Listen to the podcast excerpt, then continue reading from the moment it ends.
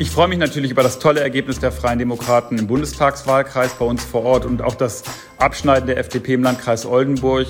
Zunächst werden jetzt die Spitzen von Grünen und FDP miteinander reden und dann schauen wir, wie es weitergeht. Das ist schwer zu sagen. Also SPD und Grüne ist klar. Aber ich weiß nicht, ob wir mit der FDP uns einigen können. Die haben ja so ein bisschen splinige Ansichten, was Soziales und, und, und Renten und sowas anbelangt.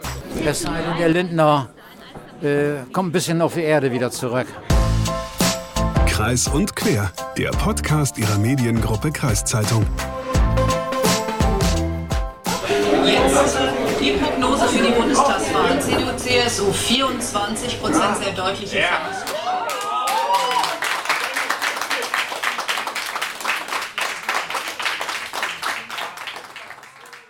Ja, moin und herzlich willkommen zu Kreis und Quer, dem Podcast der Mediengruppe Kreiszeitung mit Lukas Spar.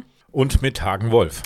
Genau, Hagen, und du hast uns einen Ton mitgebracht. Wir haben ihn gerade schon zu Beginn gehört und ich vermute, es geht um die Bundestagswahl, richtig? Es geht um die Bundestagswahl und ich war Sonntag auf einer Wahlparty und habe so einen kleinen O-Ton mitgebracht, den wir gerade gehört haben, ähm, als die Ergebnisse verkündet worden sind. Und ähm, vielleicht hast du gehört, wie der, wann der Jubel losging oder weil er wann gejubelt hat. Was denkst du, auf welcher Wahlparty ich war? Naja gut, es wurden die Ergebnisse der CDU verkündet und dann gab es Jubel. Ich hätte jetzt vermutet, du wärst bei der CDU gewesen. Ja, ja klar, also CDU jubelt bei 24 Prozent. Nee, okay. ich war bei der SPD. Und die SPD, ich war, ähm, die haben äh, ZDF geguckt und die Hochrechnungen von ZDF waren ja so, dass CDU 24 Prozent hatte, oder die Prognose besser gesagt, war ja so, dass die CDU 24 Prozent und die äh, SPD 26. Von daher haben die Genossen und Genossinnen gejubelt, als es bekannt wurde, dass die CDU eben nur in Anführungszeichen oder auch richtig ohne Anführungszeichen 24 Prozent bekommt. Wir haben nämlich für diese Podcast-Folge die Kandidatin bei der Wahl begleitet und ich habe dann aber auch nochmal mit unserem Chefredakteur Hans Wilms darüber gesprochen, über die Bundestagswahl und wir sind der Frage nachgegangen, warum es für die Abgeordneten Axel Knörig und Andreas Mattfeld von der CDU trotz ordentlich Gegenwind am Ende doch noch gereicht hat und was von den nun anstehenden Koalitionsverhandlungen zu erwarten ist. Und diese beiden CDU-Abgeordneten sind die Abgeordneten aus unserer Region hier. Genau. Und wir haben uns noch mit dem Thema Lebensmittelverschwendung beschäftigt und was man dagegen tun kann oder was einige Menschen dagegen tun. Und eine Sache haben wir noch vergessen. Ja, wir haben wieder einen Blick ins Archiv geworfen. Na dann, wir haben viel vor, also zurück zur SPD. Du warst am Wahlabend in Twistring unterwegs. Also ich war bei der SPD und äh, habe da so ein bisschen die Wahl mit begleitet, beziehungsweise habe die Stimmung so ein bisschen äh, reingezogen und habe auch ein paar O-Töne mitgebracht. Und zwar kurz nachdem die erste Prognose rausgekommen ist vom ZDF. Ich sag's nochmal, ZDF vorausgesagt, prognosemäßig 26% SPD und 24% CDU. CDU und ich habe daraufhin auch mit einem Genossen gesprochen, was von dieser ersten Prognose zu halten ist. Die Prognose ist raus, die ist ja immer nah, meistens am, am Endergebnis dran, plus minus ein Prozent. Wie ist Ihre erste Reaktion? Ich hätte mir ein Prozent mehr für uns erhofft. Ansonsten kommt das in etwa dem hin, was ich gedacht habe. Was ist Ihre Lieblingskoalition, wenn die SPD die weiterhin die stärkste äh, Kraft bleibt? Das ist schwer zu sagen. Also SPD und Grüne ist klar. Aber ich weiß nicht, ob wir mit der FDP uns einigen können. Die haben ja so ein bisschen splinige Ansichten, was Soziales und, und, und Renten und sowas anbelangt. Da müsste man vielleicht an die Roten denken, an die anderen Roten. Auf der anderen Seite, was Außenpolitik und sowas anbelangt, naja, die haben ja schon ein bisschen Rückzieher gemacht. Ne? Die haben ja gesagt, nicht in einer Periode muss das sein. Könnte sein, dass die dann natürlich auch rankommen. Es sei denn, der Lindner äh, kommt ein bisschen auf die Erde wieder zurück mit seinen Träumereien. Frau Schierenberg, wollen wir gleich mal reden, wenn Sie Lust haben? Okay, die erste Hochrechnung ist rausgekommen, die immer nah am Endergebnis ist. SPD als stärkste Kraft, 26 Prozent vor ähm, CDU mit 24. Wie ist denn Ihre erste Reaktion? Es ist einfach nur ja, wunderbar. Ja, ich bin hier am Zittern ohne Ende, aber vor Freude und Aufregung. Und es ist ein unglaublicher Abend steht uns bevor. Wie ist denn dann jetzt, wie, wie ist denn das, wenn der Wahlkampf, nachdem sie, den Sie ja, glaube ich, x Monate lang geführt haben, jetzt vorbei ist und sich jetzt wieder auf eine andere Arbeit konzentrieren können, vielleicht sogar am Bundestag? Ja, das ist, glaube ich, noch nicht in mein Bewusstsein gesickert. Ja, ich habe irgendwie realisiert, dass der Wahlkampf vorbei ist gestern Nachmittag und habe irgendwann mich im Spiegel gesehen und gedacht, du siehst so müde aus, du siehst komplett fertig aus, geh mal ins Bett. Wie die Chancen ist, in den Bundestag zu kommen, wissen Sie inzwischen, wie groß die Chance ist, jetzt, dass Sie reinkommen, auch wenn Sie nicht das Direktmandat gewinnen? Also ich müsste gut drin sein jetzt. Also beim letzten Mal, ich habe das versucht zu vergleichen, beim letzten, bei der letzten Wahl 2017 hatten wir 20, noch was Prozent und da war mein Listenplatz der 20er quasi der erste Nachrückerplatz. So müsste ich eigentlich ganz gut drin sein. Ich weiß natürlich nicht, was an mir vorbei noch an Direktmandaten kommt. Ne? Und wir haben, ich finde, wir haben, was ich mitbekommen habe, in allen Wahlkreisen hier in Niedersachsen wurde unglaublich guter Wahlkampf gemacht von unseren Leuten. Und von daher weiß ich nicht, was passieren wird. Es ist spannend, es bleibt spannend. Wo wäre denn Ihr liebster Platz im Bundestag? In welchem Ausschuss vielleicht? Wirtschaft und Energie und dann ähm, Ernährung und Landwirtschaft.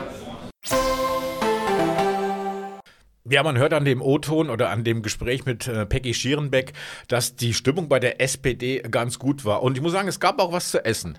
Und zwar, es gab Schnittchen. Ähm, wobei, äh, gut, Schnittchen sagt, glaube ich, die FDP. Die SPD sagt noch belegte Brote. Und ähm, was mich so ein bisschen gewundert hat bei der SPD, es gab belegte Brote, das hat mich nicht gewundert, aber die Genossen und Genossinnen haben diese belegten Brote mit Messer und Gabel gegessen. Ah ja. Ja, ich weiß gar nicht, ob das hier in, in, in Norddeutschland so üblich ist. Also ich kenne das ja so, gerade von den Genossen. Es gibt das Klischee. Also wenn ich so ein belegtes Brot, von, ein Genosse isst ein belegtes Brot, dann kommt doch so eine von, von, von Braunkohle und Steinkohle Staub bedeckte, schwielige Hand und schiebt sich das Brot auf Eimer in den Mund und moffelt das runter. Ja, wir haben ja jetzt ja hier nicht so äh, Braunkohleabbau oder sowas und ich weiß auch nicht mehr, ob die SPD jetzt hier noch so ähm, direkt, sage ich mal, vom Tagebau äh, in, in, ins Wahlstudio kommt. Ja, vielleicht ist es auch einfach, damit man sich die Hände nicht schmutzig macht oder vom, vom Essen, ich weiß es nicht. Ja, ja damit sie sich nicht vollkleckern. Das kann ja auch sein, dass die Gürkchen dann vom belegten Brot runterfallen. Naja, egal.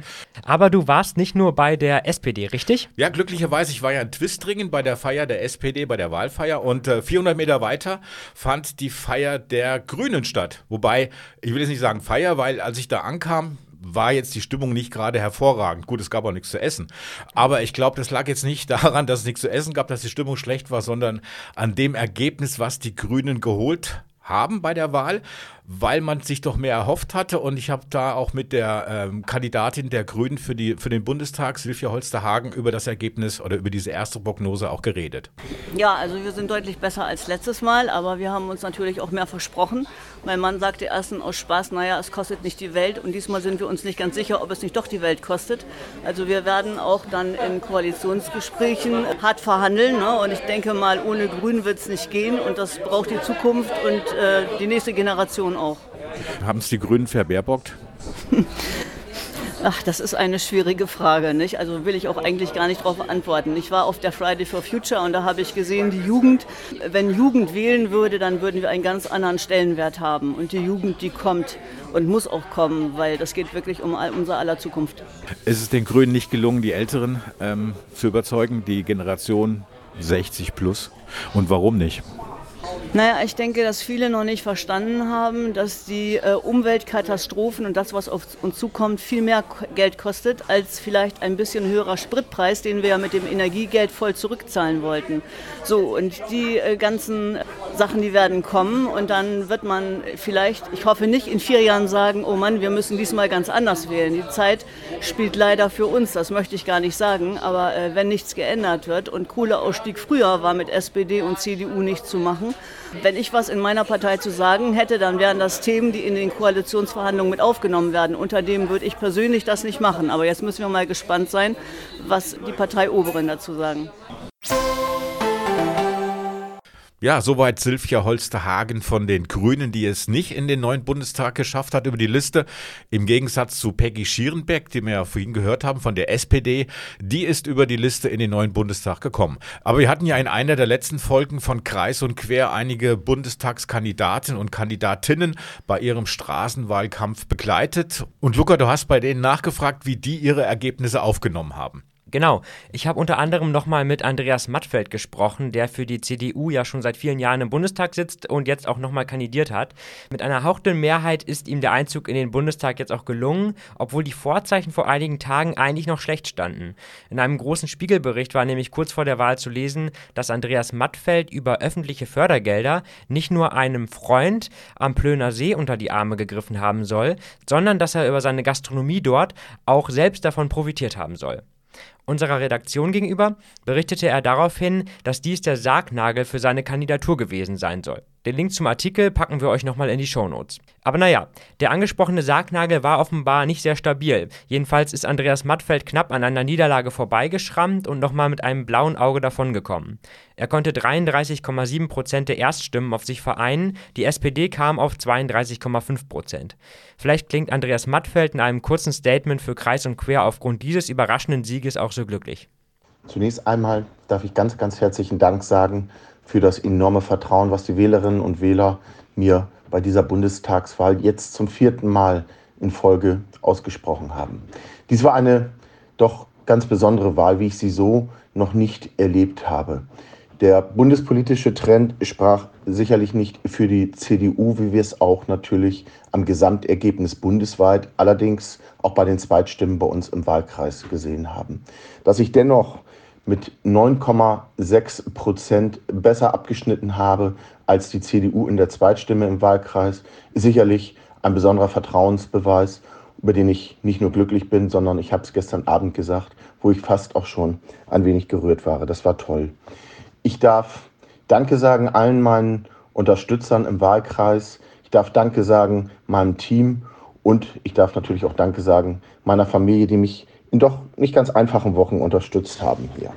Insgesamt bleibt jetzt abzuwarten, wo der Weg in Deutschland hingeht, welche eine Regierungsbildung uns bevorsteht und dann schauen wir mal. Ja, wie man merkt, ist Andreas Mattfeld Profi und lässt selbst einen knappen Sieg sehr gut aussehen. Das habe ich auch bei Lena Gumnior von Bündnis 90 Die Grünen gemerkt, die wir in Folge 3 von Kreis und Quer ja auch begleitet hatten. Auch sie hatte die Wahl verloren und auch sie hat ähnlich wie Mattfeld reagiert. Zwar haben die Grünen im Wahlkreis Osterholz-Verden auch vom positiven Bundestrend profitieren können, gereicht hat es aber dennoch nicht. Lena Gumnior landete mit 14,8 Prozent weit abgeschlagen auf Platz 3. Dennoch freut auch sie sich über ein historisch gutes Ergebnis für die Grünen in ihrem Wahlkreis. Wir haben, oder ich habe mich persönlich natürlich auch sehr über mein ähm, Erststimmenergebnis gefreut. Wir konnten das Ergebnis ja mehr als verdoppeln im Gegensatz zu vor vier Jahren. Und ich glaube, das ist ein super gutes Zeichen, ähm, gerade weil wir eben auch im ländlichen Raum sind, äh, dass auch da Aufbruchsstimmung herrscht. Acht Prozent aufs alte Ergebnis, das ist, glaube ich, schon was, wo man sehr zufrieden darauf zurückblicken kann. Gerade weil ich ja vorher gar nicht so sehr aktiv war hier in der Region, ähm, ist das, glaube ich, ein äh, respektables Ergebnis da es ja für mich nicht gereicht hat, über die Landesliste in den Bundestag einzuziehen, habe ich jetzt erst mal ein bisschen Zeit, diese Woche noch Urlaub zu machen, was äh, natürlich auch ganz schön ist, aber so, so richtig loslösen kann man sich natürlich nicht. Man schaut die ganze Zeit nach, was passiert im Bereich der Koalitionsverhandlungen und ich werde mich weiterhin politisch engagieren. Das Mandat war ja kein Selbstzweck, sondern dahinter steht ja das Engagement, was ja zurückliegt schon viele Jahre und was jetzt auch weiterhin kommen wird. In unserer Wahlkampffolge hatten wir außerdem einen recht aussichtsreichen Kandidaten der Linken in Achim begleitet. Mitzkin Schifci ist mit seinen 29 Jahren ähnlich jung wie Lena Gumnior und hatte mit Listenplatz 4 gute Chancen in den Bundestag einzuziehen. Doch dann verloren die Linken bundesweit fast die Hälfte ihrer Stimmen im Vergleich zur vorigen Bundestagswahl. Schifci landete in seinem Wahlkreis bei den Erststimmen auf dem fünften Platz. Für den linken Politiker war das fatal. Nur drei KandidatInnen der niedersächsischen Landesliste schafften es in den Bundestag. Das Wahlergebnis ist für die Linke bundesweit ein Schlag in die Magenkuhle. Wir haben knapp die Hälfte unserer Wählerinnen und Wähler verloren, vor allem an SPD und Grüne. Das ist ein Weckruf für die Partei und wir müssen gründlich analysieren, wie es zu diesem Vertrauensverlust kam. Ein weiter so darf es definitiv nicht geben. Für mich hat es knapp nicht gereicht. Das ist aber jetzt nicht das Entscheidende. Das Dramatische in dieser Situation ist, dass mit einer kleinen linken Fraktion die arbeitenden Menschen in diesem Land, die Armen, die Diskriminierten in diesem Land keine laute Stimme im Deutschen Bundestag mehr haben, sondern dass die Stimme für soziale Gerechtigkeit leiser wird. Das wäre aber dringend notwendig gewesen, denn Ich befürchte, dass wir mit einem Christian Lindner in der Bundesregierung nicht mehr soziale Gerechtigkeit und auch nicht mehr Klimaschutz durchsetzen können. Deswegen ist es wichtig, dass die Linke sich jetzt neu aufstellt und dann in vier Jahren gestärkt wieder in den Deutschen Bundestag einzieht. Ich bin ja alter Fußballer und deswegen sage ich immer, nach der Wahl ist vor der Wahl und wir kommen wieder. So, ein Kandidat aus unserer Wahlkampffolge fehlt ja jetzt noch. Genau, das ist nämlich Christian Dürr von der FDP, den hatte ich begleitet. Und äh, übrigens, ich weiß gar nicht, ob es dir aufgefallen ist, Luca, die Kandidaten und Kandidatinnen, die ich begleitet habe, sind alle in den Bundestag gekommen. Oh, ja, okay. im Gegensatz zu deinen. hm, woran das wohl liegt? Ja, bei der nächsten Wahl sollte man ein bisschen mal aufpassen darauf. Nämlich Christian Dürr von der FDP, dem ist es auch über die Liste gelungen, in den Bundestag zu kommen, wobei es war nicht so schwer für ihn reinzukommen. Er stand auf Platz 1 der Landesliste in Niedersachsen und er sagt Folgendes. Ich freue mich natürlich über das tolle Ergebnis der Freien Demokraten im Bundestagswahlkreis bei uns vor Ort und auch das Abschneiden der FDP im Landkreis Oldenburg. Wir sind erneut zweistellig geworden, haben zugelegt noch im Vergleich zur letzten Bundestagswahl. Und natürlich freue ich mich auch über das persönliche Ergebnis bei den Erststimmen. Das ist ein echter Vertrauensbeweis. Ich weiß um die Verantwortung, bedanke mich bei allen Wählerinnen und Wählern, die uns unterstützt haben bei dieser ja doch sehr aufreibenden Bundestagswahl. Zunächst werden jetzt die Spitzen von Grünen und FDP miteinander reden. Und dann schauen wir, wie es weitergeht. In jedem Fall ähm, gibt es noch eine Menge zu tun. Das stand ja auch auf unseren Plakaten. Und ich freue mich auf die kommenden Wochen. Ja, soweit die Stellungnahmen unserer Bundestagskandidaten und Kandidatinnen. Und ähm, es geht uns aber auch darum, dieses Ergebnis gerade im lokalen Bereich so etwas einzuschätzen. Und Luca, da hast du dich drum gekümmert. Genau, wir haben jetzt ganz viele Reaktionen auf die Wahl gehört. Aber was bedeutet das eigentlich alles? Während sich hier in der Region Andreas Mattfeld und Axel Knörig gegen die erstarkte SPD ganz gut behaupten konnten, geben am Verhandlungstisch in Berlin die Grünen und die FDP den Ton an. Über diese Themen habe ich nochmal mit unserem Chefredakteur Hans Wilms gesprochen. Wir hören mal rein. Herzlich willkommen, Hans Wilms. Ja, moin moin Luca, schön, dass ich wieder mal dabei sein kann. Wir sprechen jetzt nochmal über das Ergebnis der Bundestagswahl am vergangenen Sonntag.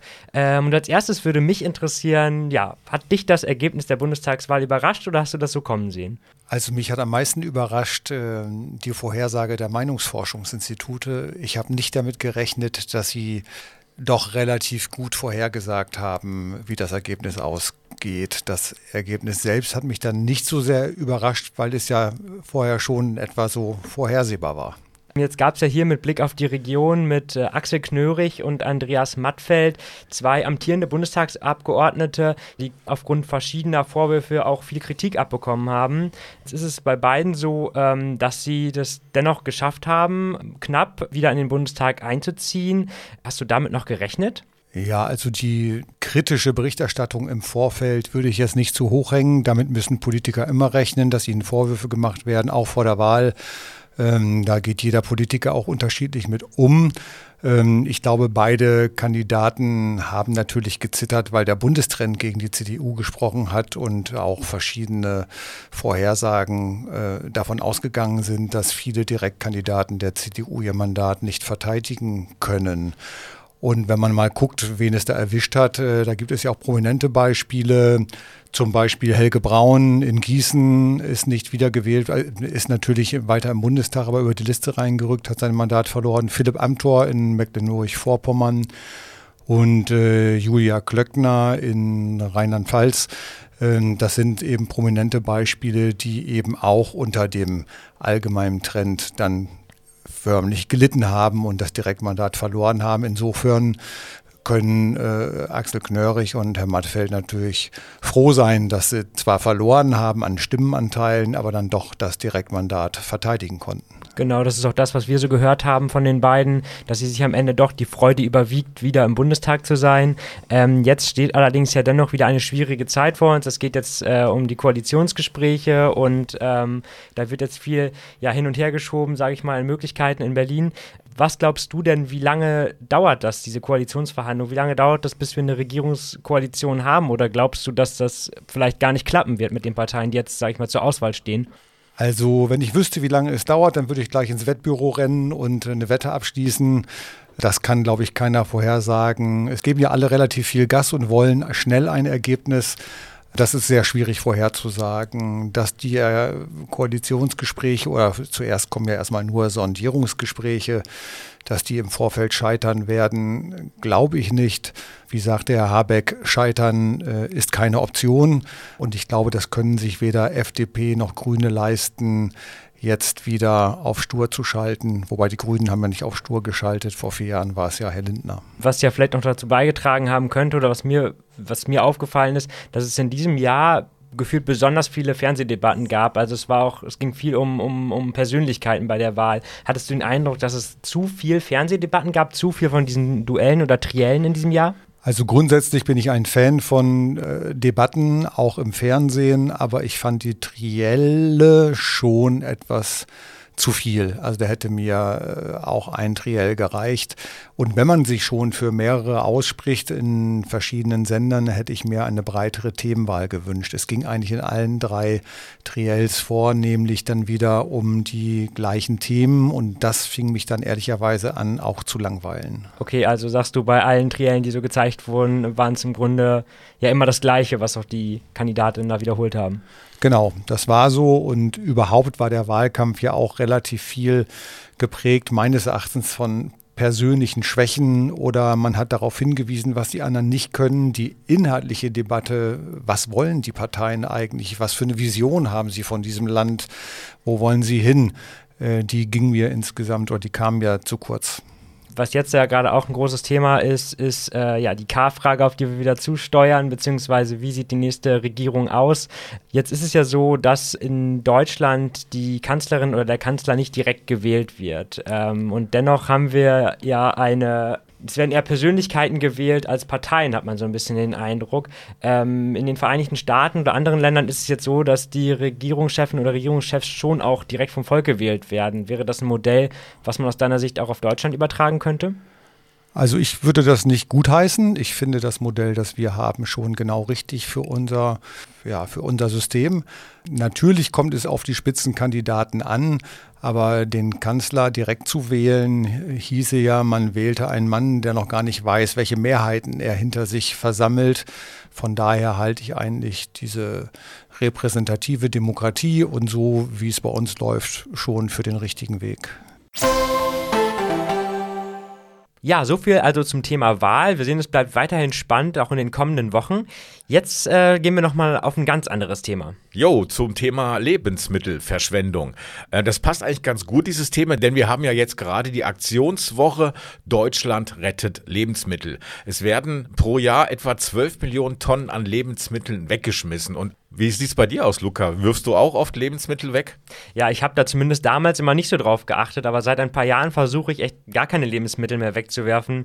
Mindesthaltbarkeitsdatum bedeutet ja nicht sicher tödlich ab und ich versuche mich da auch auf meine Sinne zu verlassen. Also einfach gucken, riechen, schmecken und dann versuche ich halt auch meinen Kühlschrank einfach übersichtlich zu halten. Wie sieht es denn bei dir da aus? Mindesthaltbarkeitsdatum ist bei mir, bis es schimmelt und dann werfe ich es weg. Und ab und zu mal muss ich das ganz ehrlich, wenn die Butter in der rechten Ecke schimmelt, nehme ich vielleicht, wenn ich keine Butter mehr habe, von der linken was raus. Ähm, aber, aber ich, es ist nicht gesund, ich weiß. Jetzt muss ich aber immer einhaken. Die Butter lagerst du dir in einem Kühlschrank oder nicht? Die lagere ich schon im Kühlschrank. Okay, weil also bei mir ist noch nie eine Butter im Kühlschrank verschimmelt. Okay, dann war es Margarine. Okay, 7 Grad ist die perfekte Temperatur für den Kühlschrank. Gut, so danke. sei gesagt. Ja. Aber ich wollte sagen, es gibt, es gibt aber auch, ähm, vielleicht kennst du das, ab und zu mal habe ich so, so ein Jap auf Fast Food, was Ungesundes. Und äh, vor knapp einem Jahr hatte ich auch diesen Hunger auf, auf, auf Fast Food, habe mir drei Cheeseburger geholt. Und äh, meistens ist es so, wenn ich so ein Jap habe, hole ich mir mehr, als ich überhaupt essen kann. Und ich habe dann festgestellt, ich packe einen Cheeseburger nicht und ich hatte diese dann im Freien gegessen, auf einer Bank in einem Park. Und gegenüber, etwa zehn Meter entfernt, äh, saßen zwei mittelalterliche Männer, die schon etwas angetrunken waren. Und da habe ich gedacht, okay, ich schenke denen den einen Cheeseburger, den ich nicht packe. Und ich bin dann hin, habe denen den Cheeseburger geschenkt. Und das Ergebnis war, die haben mich dann in ein Gespräch verwickelt. Oh. Ein, ein, freundliches Gespräch, aber ich saß dann irgendwie von zwei Alko äh, inmitten von zwei alkoholisierten Männern, die auf mich eingeredet haben, haben sich auch vorgestellt und es ist interessant, ich weiß noch, wie sie hießen. Der eine war Bautzen-Willi und der andere hieß Hazy. Und das war, okay. weil er, weil er sagte, es ist die Abkürzung zwischen hot und crazy. Wow. Und ja, okay. ja. Und ähm, seit dieser Zeit werfe ich Cheeseburger weg, Ja, bevor ich sie ja, verschenke. ja. Aber zurück zur Lebensmittelrettung. Es gibt ja viele Organisationen oder einige Organisationen, die sich ja darum kümmern, dass Lebensmittel, die man einfach wegschmeißen wollte, die viele weggeschmissen hätten, äh, gerettet werden und sie dann verteilen. Zum Beispiel die Tafeln, die ja übrig gebliebene Lebensmittel an sozial Bedürftige verteilen. Aber es gibt erstmalig in Niedersachsen auch nun EFA, also EFA, Essen für alle. Das ist ein Verein in Gründung, der schon seit über einem Jahr nicht mehr gebrauchte Lebensmittel sammelt. Und diese Lebensmittel kann sich dann jeder, jeder für lau abholen. Und wir haben mit den beiden Gründerinnen von EFA über diesen Verein oder diesen Verein in Gründung gesprochen. Anja Pientka und Yvonne Alwin Hübsch von dem Verein EFA, EFA, Essen für alle ähm, aus dem Landkreis Verden. Welche Idee steckt hinter diesem, diesem Verein EFA oder EFA? Also wir ähm, haben die Idee, äh, Lebensmittel zu retten und vor der Tonne zu bewahren und diese Lebensmittel an jedermann zu spenden, der sich äh, gegen Lebensmittelverschwendung einsetzt und würden uns freuen, wenn das an bedürftige Menschen geht, die eben keinen Berechtigungsschein für die Tafel haben, aber sehr wohl Bedarf haben und äh, nicht so einkaufen gehen können, wie wir es können. Für alle praktisch, also man muss nicht bedürftig sein, um ähm, von euch Lebensmittel zu bekommen. Das ist völlig richtig. Ähm, jeder kann kommen, entweder weil man, weil man Lust hat, ähm, die Lebensmittel vor der Tonne zu bewahren, oder weil man einfach sagt, oh, ich könnte jetzt noch ein bisschen Unterstützung gebrauchen, ähm, dann kannst du auch total gerne kommen und äh, nimm dir das in haushaltsüblichen Mengen mit, so wie du es verbrauchen kannst, und dann ist alles super. Ihr habt ja jetzt schon angesprochen, es gibt die Tafel, wo man als Bedürftiger hingeht mit einem B-Schein praktisch, um Lebensmittel zu bekommen. Äh, wie, wie ist denn die Reaktion von den Tafeln? Ist das keine, keine Konkurrenz, die ihr da mit zusätzlich aufgebaut habt zu den Tafeln? Es gibt, ähm, gab verschiedene Reaktionen. Wir haben zwei Gespräche gehabt. Im Landkreis Verden gibt es zwei Tafeln oder zwei Zweigstellen von der Tafel. Ähm, die eine, ja, die fand es nicht gut, was wir machen. Die haben äh, zum Beispiel auch gefragt, warum wir das Rad neu erfinden wollen und warum wir nicht äh, dort ehrenamtlich helfen möchten. Und da haben wir gesagt, nein, wir haben ein anderes Konzept als ihr. Ähm, wir würden gerne was Eigenes machen. Und dann gab es halt den Gegensatz zu der anderen Zweigstelle, die ähm, das total toll fanden, was wir machen und uns äh, mittlerweile unterstützen. Gibt es denn genug Lebensmittel für euch und für die Tafel, Auf jeden Fall. die überbleiben? Auf jeden Fall. Es gibt äh, sogar noch mehr als das. Ähm, die Tafel merkt zum Beispiel gar nicht, dass wir schon parallel dazu agieren. Ähm, und selbst wenn wir abgeholt haben und die Tafel abgeholt hat, bleiben immer noch tonnenweise Lebensmittel übrig, äh, die auch warten, darauf äh, gerettet zu werden. Nun kann man sagen, es ist ja nicht nur für Bedürftige, also Leute mit B-Schein, die zu euch kommen, sondern auch für ganz normalen, der vielleicht mal kurzfristig in eine finanzielle Not gekommen ist oder Menschen. Äh, wie ist denn die Reaktion von den Leuten? Sind die eigentlich dankbar, dass sie dann zu euch kommen müssen, ohne jetzt irgendwas vorzuzeigen? Gibt es da so Schicksale oder so, so Gespräche, die ihr schon geführt habt? Ja, also Schicksale gibt es eine ganze Menge, da können wir tatsächlich ganz viel drüber erzählen. Gerade äh, zu Corona ähm, häuften sich eben einfach die, ja, die Schicksale, die Menschen, die zu uns gekommen sind. Und ähm, ich erzähle einfach mal, wir haben ähm, eine Frau oder ein Ehepaar in, in unserer Gruppe, die, ähm, wo der Mann pflegebedürftig wurde und es gab keinen Pflegeplatz. Und die Frau hat ihren Job aufgegeben, damit sie ihren Mann pflegen kann. Nur ein Beispiel. Dann haben wir aber auch eine Familie, die sagt, wir können uns überhaupt gar keinen Urlaub leisten, nicht mal einen Campingurlaub und wir würden gerne mal, wir würden unseren Kindern auch gerne mal was bieten und sind total dankbar, dass ähm, ja, dass sie bei uns die Lebensmittel gegen eine Spende abholen können.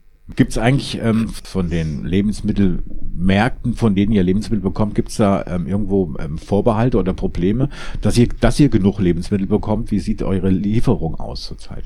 Also im Moment arbeiten wir auf Zuruf. Im Moment rufen uns die, die Märkte an. Ähm, es gibt Märkte, die, ähm, die die Menge an Lebensmittel halbieren, die einen Teil der Tafel spenden, einen, einen anderen Teil uns, ähm, die auch sagen, wir spenden Montag, Dienstag und Mittwoch der Tafel und die anderen Tage könnt ihr abholen oder nur Samstag. Ja, es gibt aber auch Läden, die ganz klar sagen, wir wollen nicht mit euch arbeiten. Man kann dann die Lebensmittel bei euch abholen. Ihr macht das alles ehrenamtlich. Es ist doch eine Riesenarbeit, die, man da reinstecken muss. Wie viele Leute helfen euch zum einen?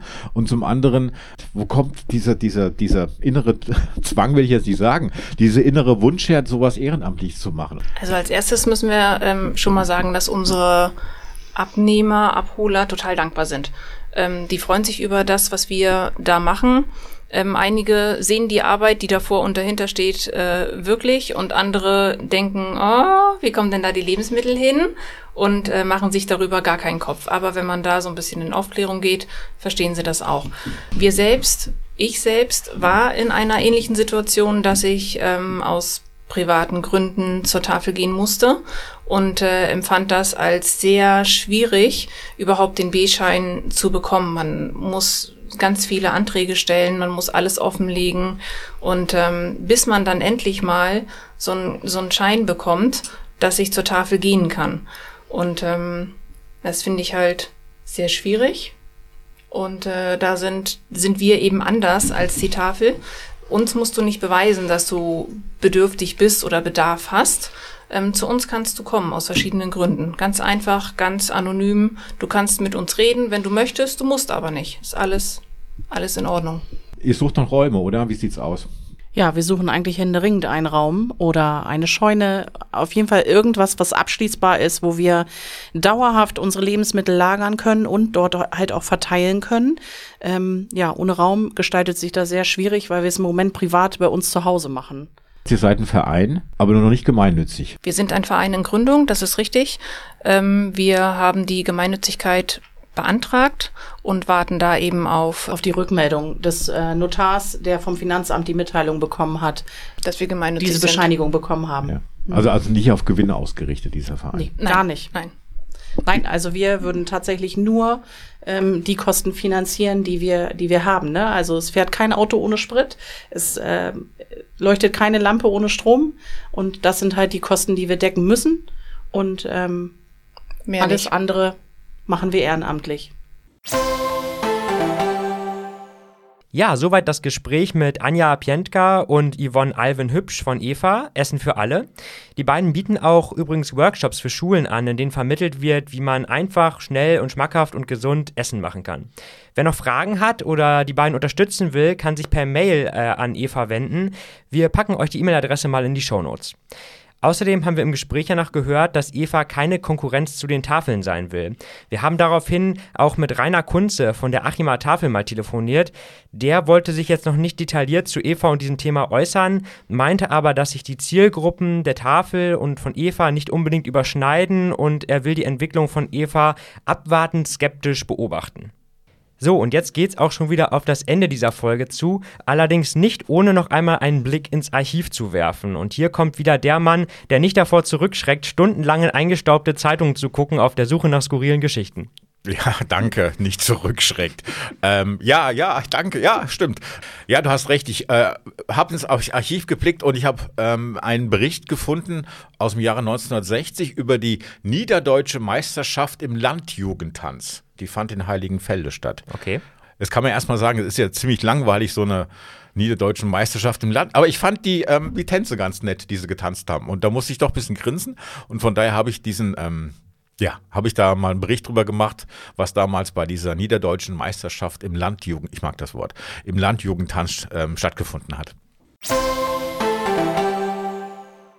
Ein besonderes gesellschaftliches Highlight im Jahre 1960 war die Niederdeutsche Meisterschaft im Landjugendtanz, die in Heiligenfelde stattfand. Und sind wir mal ehrlich, wenn jemand in den 1960ern tanzen konnte, dann war es die Landjugend, denn wer ständig in Gummistiefeln durch die Furchen der Äcker stolpert, der hat ein besonderes Gleichgewichtsgefühl, wenn er mal in richtigen Schuhen auf festem Boden steht. So waren es dann auch sieben Landjugendgruppen, die sich um den Titel stritten. Bewundernswert dann auch die Auswahl der Tänze, denn wer dachte, die Landjugend beherrsche nur den Braten-Foxtrott, der sah sich aber ganz schnell getäuscht. Den Anfang machte die Landjugend aus Bramstedt mit dem Tanz Lorenz und einem mexikanischen Walzer. Danach tanzte die Gruppe aus Asendorf eine Annenpolka und einen Rheinländer. Heiligenrode begeisterte die Zuschauer mit den Tänzen Française und Herzdame. Kirchweihe gefiel mit der figürlich sehr ansprechenden Dölzinger Mühle und dem Freischütztanz. Bruchhausen-Filzens Landjugend, die war ganz in grün-weiß gekleidet und überraschte die Zuschauer mit der Geestländer Quadrille und der Marienburger Masurka. Die Sieger, die brachten den rhythmisch und figürlich sehr flott getanzten Sauerländer Tanz Nummer 5 und einen schwungvollen Kleidwalzer aufs Parkett und am Ende tanzte die Landjugend aus Harbstedt eine Set-Quadrille und Heinzelmännchens Wachtparade.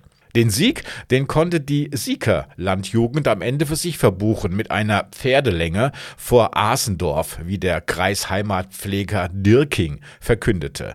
Und als ersten Preis bekamen die Tänzer und Tänzerinnen ein paar neue Gummistiefel. Ja, das klingt ja nach ziemlich verrückten Tänzen. Hast du dir die ausgedacht oder standen die da wirklich?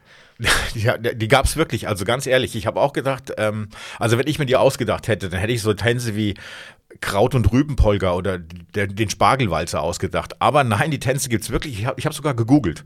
Und äh, einige Tänze kann man auch auf YouTube noch ähm, gucken, wie die getanzt werden. Von daher, die gab es wirklich. Okay, Wahnsinn. Und sag mal, apropos Tänze, wie sieht's denn, du bist ein junger Mann, du hast früher eine Punkband gespielt. Ja, das ist richtig. Ja, ja. Wie tanzt man da? Pogo oder, oder wie heißen die? Moshpits oder was, wie, was gibt's denn heute für Tänze? Ja, Pogo wird getanzt, genau, bei, bei Punkmusik ja vor allem und so. Ähm, wir waren jetzt ja so eine so eine Fun-Punk-Band. Wir haben so ein bisschen lockeren Punk gemacht. Da war jetzt nicht ganz so viel mit Pogo. Aber manchmal gab es schon so zwei, drei Leute, die ganz schön hart vorne da zusammengesprungen sind. Aber das war auch nie meine Art zu tanzen. Ich habe zwar damals eine, eine, einen Tanzkurs gemacht, ähm, aber ich äh, bin irgendwie tatsächlich, also hinterm Schlagzeug habe ich mich dann wohler gefühlt als im Moshpit. Das muss ich ganz ehrlich sagen. Eine Frage noch ganz kurz. Was ist Fun-Punk? Also ist das so wie, mehr wie harter Schlager oder ist das. harter Schlager? das habe ich auch noch nicht gehört. Ähm, nee, ja, also Fun, es gibt gibt eine äh, Fun-Punk-Band, die ziemlich bekannt ist und diesen Begriff vielleicht auch so geprägt hat, und zwar die Ärzte. Also das war auch immer so die Band, an der wir uns ein bisschen orientiert haben. Wenn man uns jetzt hören würde, dann würde man wahrscheinlich nicht sagen, dass das wie die Ärzte klingt, oder zumindest sehr entfernt. Aber das war immer so unsere Richtung. Und äh, also es war jetzt nicht der, der harte Punk, der Garagenpunk, das war mehr so dieses Pop-Punk-mäßige. So, ja, mit drei ähm, Akkorden durch die ganze Welt der Musik kommen. Genau, und man hat auch gehört, das war Selfmade, das war jetzt irgendwie nicht so ein Studio, hohe, hohe Qualität irgendwie, ähm, aber es hat Spaß gemacht und wir haben es zehn Jahre lang gemacht und das war, äh, ja. Apropos Spaß gemacht, ich hoffe, euch hat diese Folge gefallen. Genau, das war es nämlich jetzt auch schon wieder mit dem ja wohl einzigen deutschsprachigen Podcast, der es in einer Folge schafft, von Koalitionsverhandlungen auf Spargeltänze zu kommen. Wir sind wie immer gespannt, ob es euch gefallen hat und freuen uns über Bewertungen bei Apple Podcast oder Feedback an podcast.kreiszeitung.de. Bevor wir uns verabschieden, werfen wir jetzt nochmal einen kurzen Blick auf die nächste Woche. Ja, also in der nächsten Woche geht es um einen ja, tragischen Fall und zwar um den Mord an Adelina. Das zehnjährige Mädchen, das verschwand vor 20 Jahren im Juni 2001 in Bremen. Ihre Leiche wurde dann am 7. Oktober 2001 in dem Pastorenwäldchen in der Nähe von hier bei Weihe gefunden. Ein Täter wurde bis heute noch nicht gefunden oder gefasst. Der Fall ist inzwischen sogenannter Cold Case und wir haben über diesen Fall unter anderem mit der Polizei in Bremen geredet und auch äh, unter anderem mit Axel Petermann, er ist Spiegel-Bestseller-Autor und einer der bekanntesten Profiler in Deutschland, der damals auch in diesem Fall bei der Bremer Polizei ermittelt hat. Und außerdem reden wir mit ihm über sein neuestes Buch im Auftrag der Toten, das auch kürzlich erschienen ist. Genau, ihr hört also schon, dass die nächste Folge eine sehr besondere Folge sein wird, auch aufgrund der Gesprächspartner. Wann hat man schon mal einen der bekanntesten Profiler Deutschlands im Interview? Also, ihr merkt schon, abonnieren lohnt sich, damit ihr auch die nächste Folge am nächsten Freitag auf keinen Fall verpasst. Bis dahin sagen wir Tschüss und bis zum nächsten Mal. Bis dann.